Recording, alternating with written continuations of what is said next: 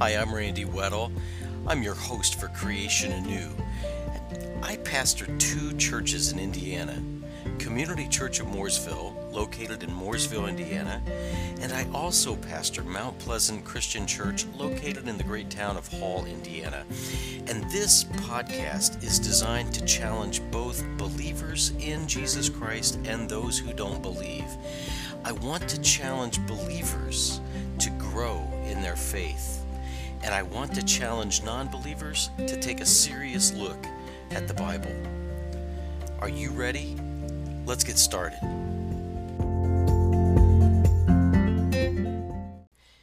Well, hello again, everybody. Welcome to the Sunday edition of Creation Anew. And if you've been following along, you know that we are going through the book of Revelation on our Sunday editions, and uh, this this uh, episode is no different. So we find ourselves at Revelation chapter two, verses 18 through 29. What I'd like to do is uh, go ahead and read that, and then uh, and then we'll get started. Revelation chapter 2, verses 18 through 29 says this And to the angel of the church in Thyatira, write, The Son of God, who has eyes like a flame of fire, and his feet are like burnished bronze, says this I know your deeds, and your love, and faith, and service, and perseverance, and that your deeds of late are greater than at first. But I have this against you that you tolerate the woman Jezebel, who calls herself a prophetess, and she teaches and leads my bondservants astray, so that they commit acts of immorality and eat things sacrificed to idols. I gave her time to repent, and she does not want to repent of her immorality. Behold, I will throw her on a bed of sickness, and those who commit adultery with her into great tribulation, unless they repent of her deeds. And I will kill her children with pestilence, and all the churches will know that I am he who searches the minds and hearts, and I will give to each one of you according to your deeds. But I say to you, the rest who are in Thyatira, who do not hold this teaching, who have not known the deep things of Satan, as they call them, I place no other burden on you. Nevertheless, what you have, hold fast until I come. He who overcomes and he who gives, and he, excuse me, let's let's start at verse 26 again. He who overcomes and he who keeps my deeds until the end. To him I will give authority over the nations, and he shall rule them with a rod of iron, as the vessels of the potter are broken to pieces, as I also have received authority from my Father. And I will give him the morning star. He who has an ear, let him hear what the Spirit says to the churches. Okay, so what we're doing here in this section of Revelation is we're going through messages that Jesus is sending to seven pastors of seven churches. And uh, you've heard me say before the reason why, you know, many people will say these are messages to seven churches, and I really, I'm going to humbly disagree that, uh, and and maybe it's a thing where Jesus is giving these messages to the pastors to give to the churches. Now, you know, I'm I'm willing to to give on that one, um, but my humble opinion, okay, and take it for what it's worth. My humble opinion is that Jesus is speaking to these pastors. The reason why is most of the time when you look into the Greek text, you're going to see Jesus addressing one person. The reason why I know that is the pronouns um, uh, that are in there are are singular. Most of them are singular. And so that's why I say that I, I believe that these are messages to the seven pastors of these seven churches. Okay, and, and um, I know that, you know, maybe I'm splitting hairs and such, but I, I want to try to be as accurate as I possibly can. So we're talking about um, Jesus sending a message to the pastor at Thyatira. And first of all, Jesus, as he has been doing in these messages to the pastors, first identifies himself. And he identifies himself in this way to, to the pastor at Thyatira that he is the Son of God who has eyes like a flame of fire. Now, that flame of fire is a reference to Jesus' omniscience. Uh, it's, it's like an all knowing gaze, if you will. It doesn't mean that Jesus literally has um, fire for eyes, but um, his, his eyes uh, can see all and he he continues and identifies himself as someone as the one who has feet like burnished bronze. So in other words like bronze coming out of an oven or out of a fire. And it, it is a reference to his splendor to his to his holiness um, to to his purity. So jesus identifies himself and then he says that he understands and he, he knows this pastor okay? And and by the way jesus knows all of us okay? Uh, you can you can uh, you cannot hide anything from him. And it's the case here with this angel. Jesus says that he knows the angel another word for angel is pastor here that the the angel has works has love faith service and endurance now those are good qualities to have and in fact, it seems like the angel or the pastor is growing in the faith because Jesus says your final works are more excellent than the first. That means that he's progressing, he's growing in the faith. And Jesus continues, he says, Although those things are happening, I have this against you. And what is the problem? Well, the problem is that the pastor is tolerating the woman Jezebel. Now, this Jezebel we know at Thyatira is um, she calls herself a prophetess. We see that from the text. So she seems to, to either want or or uh, to claim that she has some kind of spiritual authority. And many times that will be the case. You have someone that comes into a church and they will um, bring in a bad doctrine and they will claim um, they will put that doctrine over people because they claim to have some kind of spiritual upper hand on people. And it seems like that's what's going on here. So she claims to be a prophetess. In other words, she claims to be someone who's speaking for God. And the text goes on and says that this Jezebel teaches and deceives Jesus' servants to do these things to commit fornication or sexual immorality, and to eat things offered to idols. So, the name Jezebel is very familiar, and it's the name is usually associated with the evil woman from the Old Testament. There was um, there was a, a Jezebel in the Old Testament, and this Jezebel was married to one of the kings of Israel, and this king's name was Ahab. Now, the, the Jezebel of Thyatira is not the same as the one of the Old Testament the Old Testament uh, Jezebel died many years before John penned uh, Revelation. So we're not talking about the historical Jezebel of the Old Testament. We're, but let's go back and look at Jezebel because I, I think what's going on is I'm not even convinced that the lady in um, in Thyatira even has the name Jezebel. I think Jesus is using that name um, like a, a way to describe her. Okay. So sometimes when we have um, we have someone who is a traitor, we'll call them a Benedict Arnold because of the the uh, the man from the revolutionary uh, times of the United States. I think that's the same case here. So let's take a look at the historical Jezebel and see why this woman in Thyatira would be called uh, Jezebel. Well, the historical Jezebel was married to King Ahab, and she seduced the king.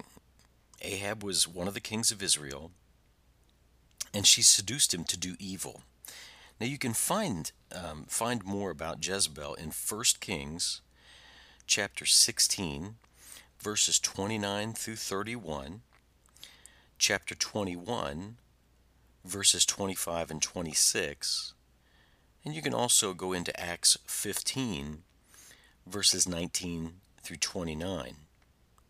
Now, this historical Jezebel in 1 Kings 18 4 and 5 killed many of the prophets of God. So she was an enemy of God.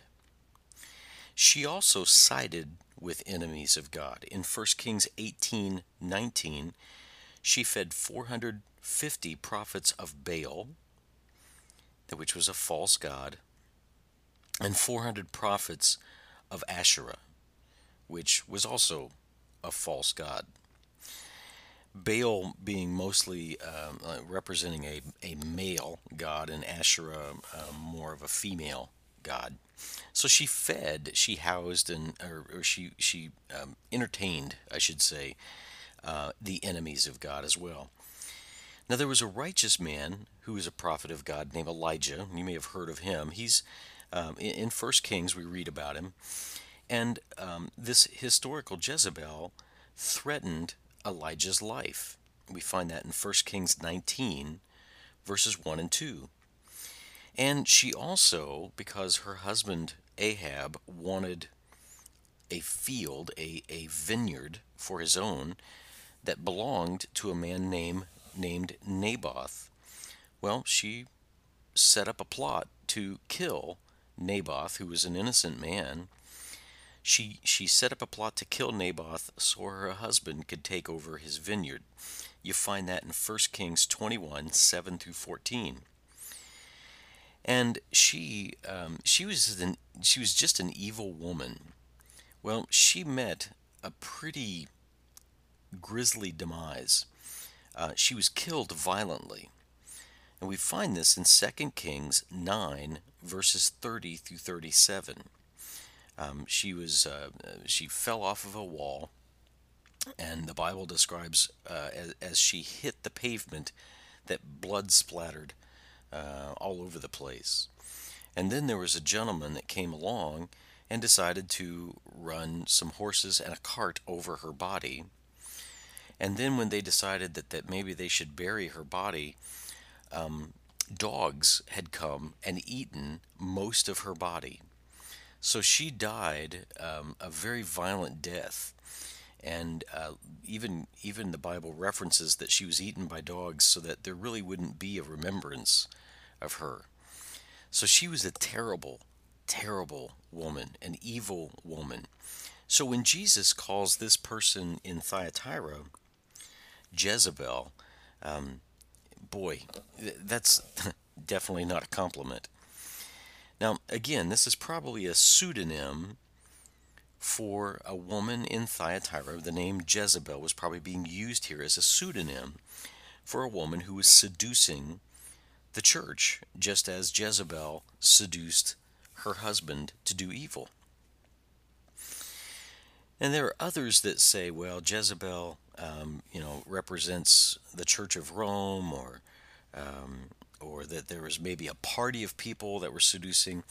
Yeah, I, I don't think that's the case because Jesus mentions the woman Jezebel. Let me go back to the text here. And uh, it says here, I have this against you. Let me go over to verse 20 of Revelation 2. You tolerate the woman Jezebel. Again, if you go back, if you go back to the, the text, the Greek text, you see that the Greek text describes this person as a singular individual. So I think we're talking about a literal woman who wants to exert power or influence over people in the Thyatira church. And uh, she is seducing them to do evil things. So I, I believe that's what's happening here. So we go on in the text, and Jesus says, This Jezebel does not want to repent of her fornication. Now, if she's teaching other people um, to practice sexual immorality, she's probably teaching it, you know, by doing it herself. And um, Jesus says that I gave her time to repent. She does not want to repent. And that shows the mercy of Jesus. And what Jesus does, because she doesn't want to repent, Jesus says, I'm going to throw her, unless she repents, I'm going to throw her into a bed. Now, some of your texts may say a bed of sickness or a bed of illness. I don't find the term sickness or illness um, in in the Greek text, but there's an implication there of that. But literally, he's going to throw her onto a bed and judge her. The place of her sin, okay, i.e., a bed for sexual immorality, will be the place of her punishment, in other words. So it's kind of like poetic justice, if you will. And Jesus says, and I'm going to put her followers into great tribulation or great stress or great uh, pressure. And then he says that he's going to kill Jezebel, this Jezebel of Thyatira's children, those that followed her practices, who were her disciples, if you will. So this is some pretty harsh stuff. He's going to take care of her. He's going to Jesus is, and Jesus is going to take care of her disciples. And he says literally about the disciples that you know, he uses a Hebrew term. He says, "I'm going to kill them with death, or kill them in death." And it's it's a Hebrew term to mean that he is going to kill her disciples, her children, with a sure and awful death. So th- things don't look very happy uh, for this Jezebel, although at the time she probably didn't know um, or she wasn't realizing what was going to happen, or her disciples weren't realizing what was going to happen. But um, this is the way judgment goes. Many times we will just go on our happy way. Jesus warns us, Jesus warns us, and we don't listen, and then we hit a wall. Well, that's what's going to happen to this woman. Jesus says that whenever he does this, that all the churches will know that Jesus is the one that searches, who is searching the minds and hearts, and that he is omniscient. Kind of goes back to the the uh, eyes like a flame of fire, and that Jesus, and this makes me shiver. All the churches will know that Jesus will give to each one of you according to your deeds. Now, that's a case where the, the pronoun you and your are plural. So Jesus expands things out and he's saying, listen, whenever I judge Jezebel, the, the, the churches are going to know that I judge and will give everybody according to their deeds. And we find this same thing in Revelation 20, verses 12 and 13, Matthew 16, 27, and Romans 2 6. let's just face it, Jesus is just.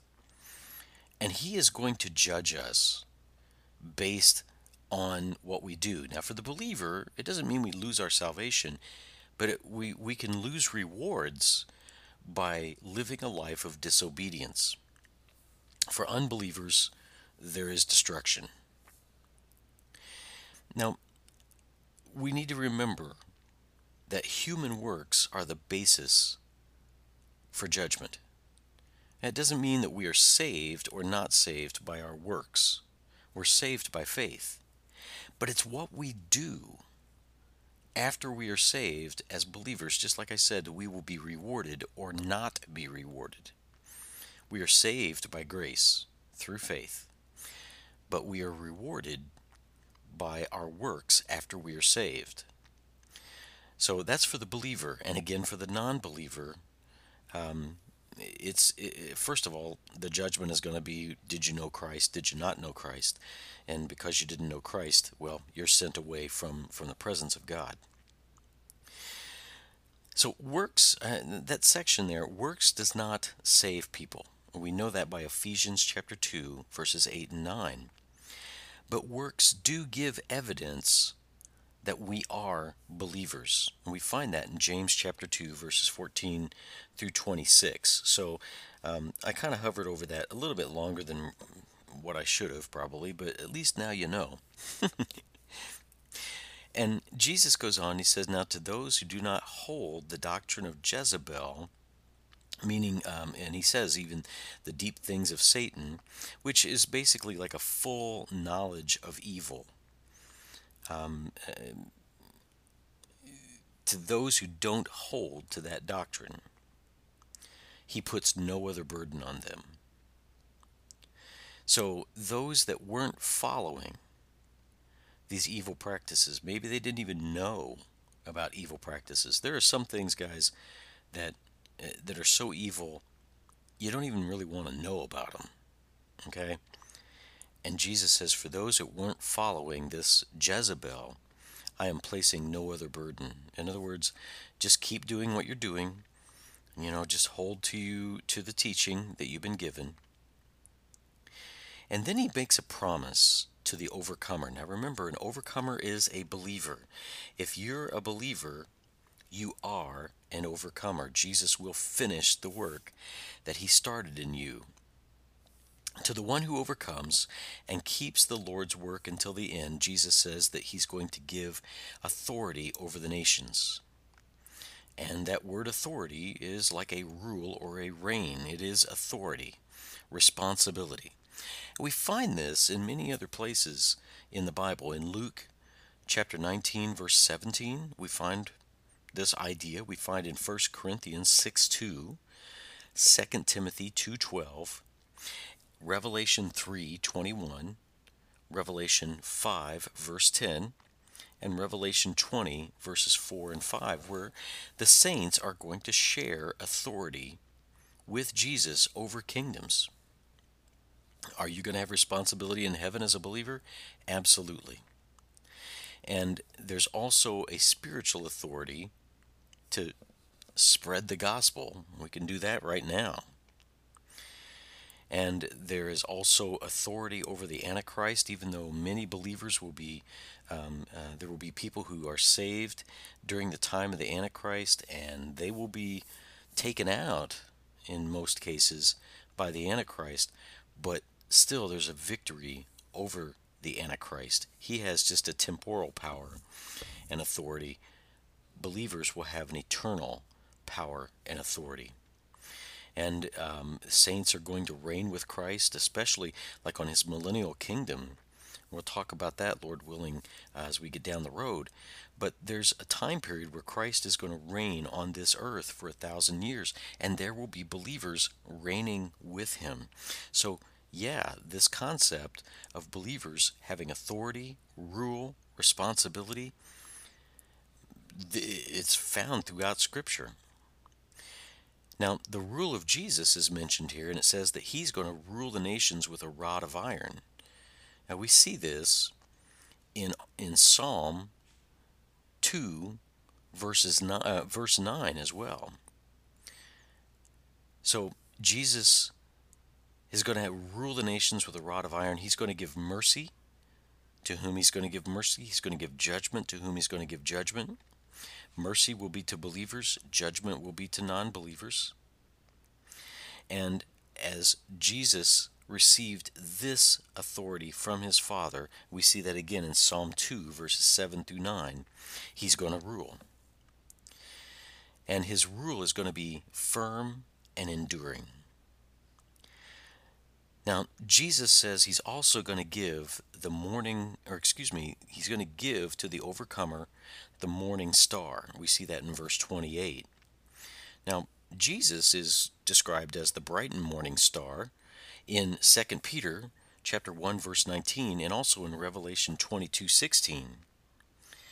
And what I think this means, guys, is that believers, it's a reference to believers in eternity having Jesus in his fullness. And what does that mean? Well, that means that there's we're going to know him as we are known. We are we are going to have um, we're going to be with him.